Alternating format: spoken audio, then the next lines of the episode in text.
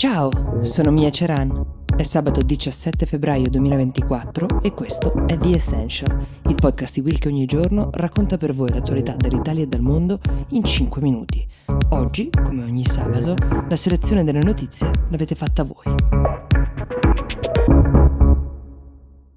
E allora partiamo dalla domanda di Carlo di stretta attualità perché ci chiede di parlare della morte di Alexei Navalny, il leader dell'opposizione russa, forse il principale e più noto critico del presidente Vladimir Putin al mondo. È morto ieri in questo carcere di massima sicurezza in cui stava scontando una pena di oltre 30 anni dopo che era stato condannato per frode ed estremismo, accuse che ovviamente eh, i suoi collaboratori, i suoi sostenitori, ma anche diverse eh, organizzazioni non governative definiscono eh, assolutamente posticce. Si può dire che con lui muoia anche forse l'unica vera opposizione eh, critica in Russia eh, contro Putin. La sua morte l'ha annunciata il servizio penitenziario federale russo, eh, in particolare l'agenzia di stampa RIA Novosti, ha citato il servizio penitenziario affermando che Navalny avesse perso conoscenza mentre stava facendo una passeggiata nella prigione di massima sicurezza in cui era stato trasferito. Questo alla fine dello scorso anno ve lo abbiamo anche raccontato, è una prigione eh, molto nota, molto dura eh, verso il circolo polare artico a 60 km uh, da lì. Il decesso, il motivo del decesso non è ancora chiaro. Qualche media però media legato uh, al governo russo ha parlato di un distaccamento di un coagulo di sangue, cioè un trombo che potrebbe aver causato un ictus o un'embolia polmonare o un infarto anche se la morte di Navalny ovviamente da molti eh, è stata accolta come probabilmente l'ennesimo assassinio politico messo in atto dal governo di Putin. Secondo una fonte interna al servizio penitenziario russo è probabile che adesso il corpo di Navalny venga mandato a Mosca per un'autopsia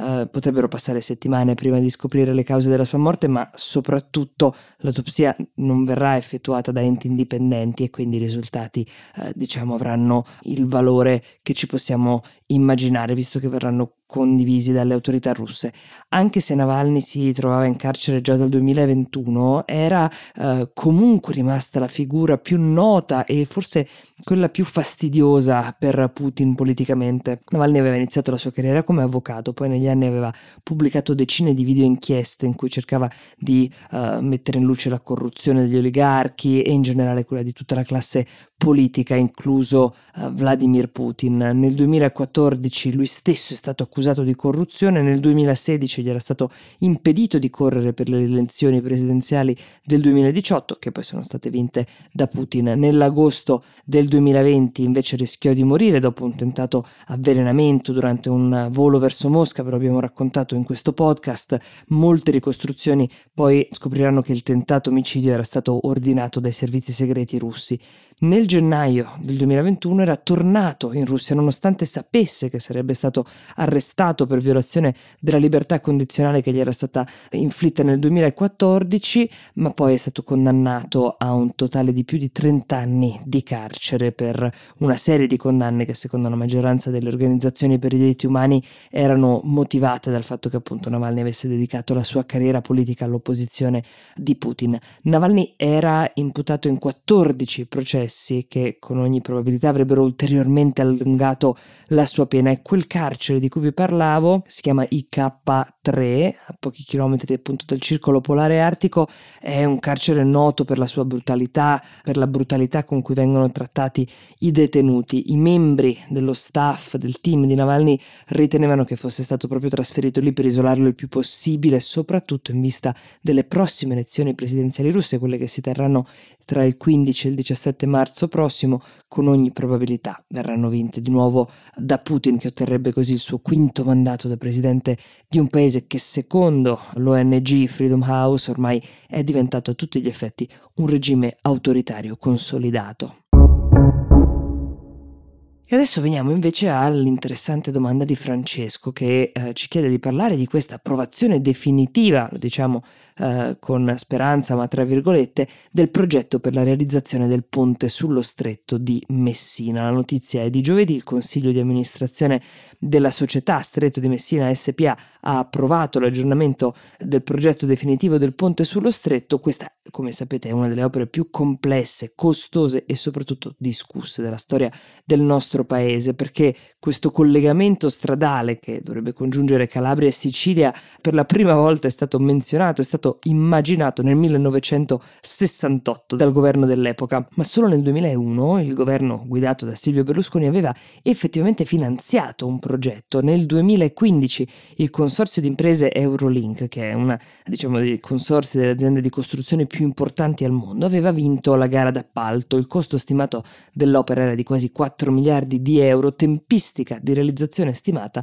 5 anni e 10 mesi, il che vuol dire che in teoria avremmo dovuto avere un ponte sullo stretto già dal uh, 2010. Da allora però il progetto del ponte sullo stretto è diventato una sorta di tormentone della politica italiana, continui rinvii, blocchi, riprese causate soprattutto dall'alternanza dei governi, quelli soprattutto tra Berlusconi e Romano Prodi, oltre che dagli effetti di una grave crisi economica, quella del 2010-2011. Nel 2022 però il governo guidato da Giorgia Meloni ha ripreso l'idea della costruzione del ponte sullo stretto, in particolare questo nuovo slancio è arrivato dal ministro dei trasporti Matteo Salvini, che pure in passato si era detto contrario, era la realizzazione eh, del ponte, invece ha ripreso il progetto di costruzione nel 2011, quello dell'ultimo anno di governo guidato da Berlusconi. A marzo dello stesso anno il Consiglio dei Ministri ha approvato un decreto per ricostituire la società Stretto di Messina SPA, che era in stato di liquidazione da dieci anni, ha assegnato la costruzione del ponte al consorzio Eurolink, che aveva vinto la gara d'appalto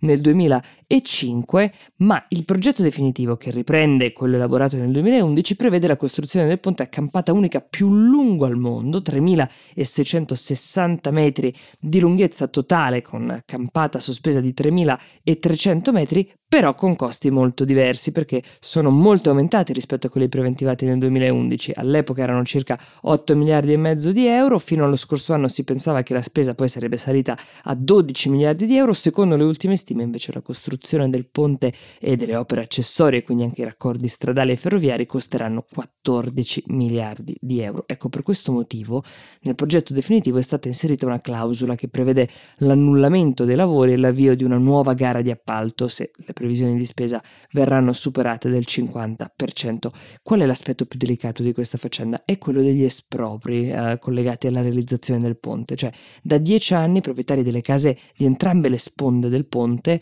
non hanno potuto né vendere la propria proprietà né fare interventi di manutenzione e per adesso non hanno neanche notizie sugli indennizi che spettano chi viene espropriato. È una situazione che ha creato ovviamente molte tensioni, molte proteste da parte dei cittadini, anche l'opposizione ha protestato contro il progetto lamentandosi di questa scarsa trasparenza, affermando che il progetto è anacronistico, dannoso per l'ambiente e fin troppo costoso. Ci sono molti dubbi riguardo alla data di inizio della realizzazione del progetto, quindi non sappiamo se dirvi che questa è la volta buona, ma il ministro dei trasporti Salvini ha affermato che i lavori invece potrebbero già partire entro la fine di quest'anno. Chi vivrà vedrà.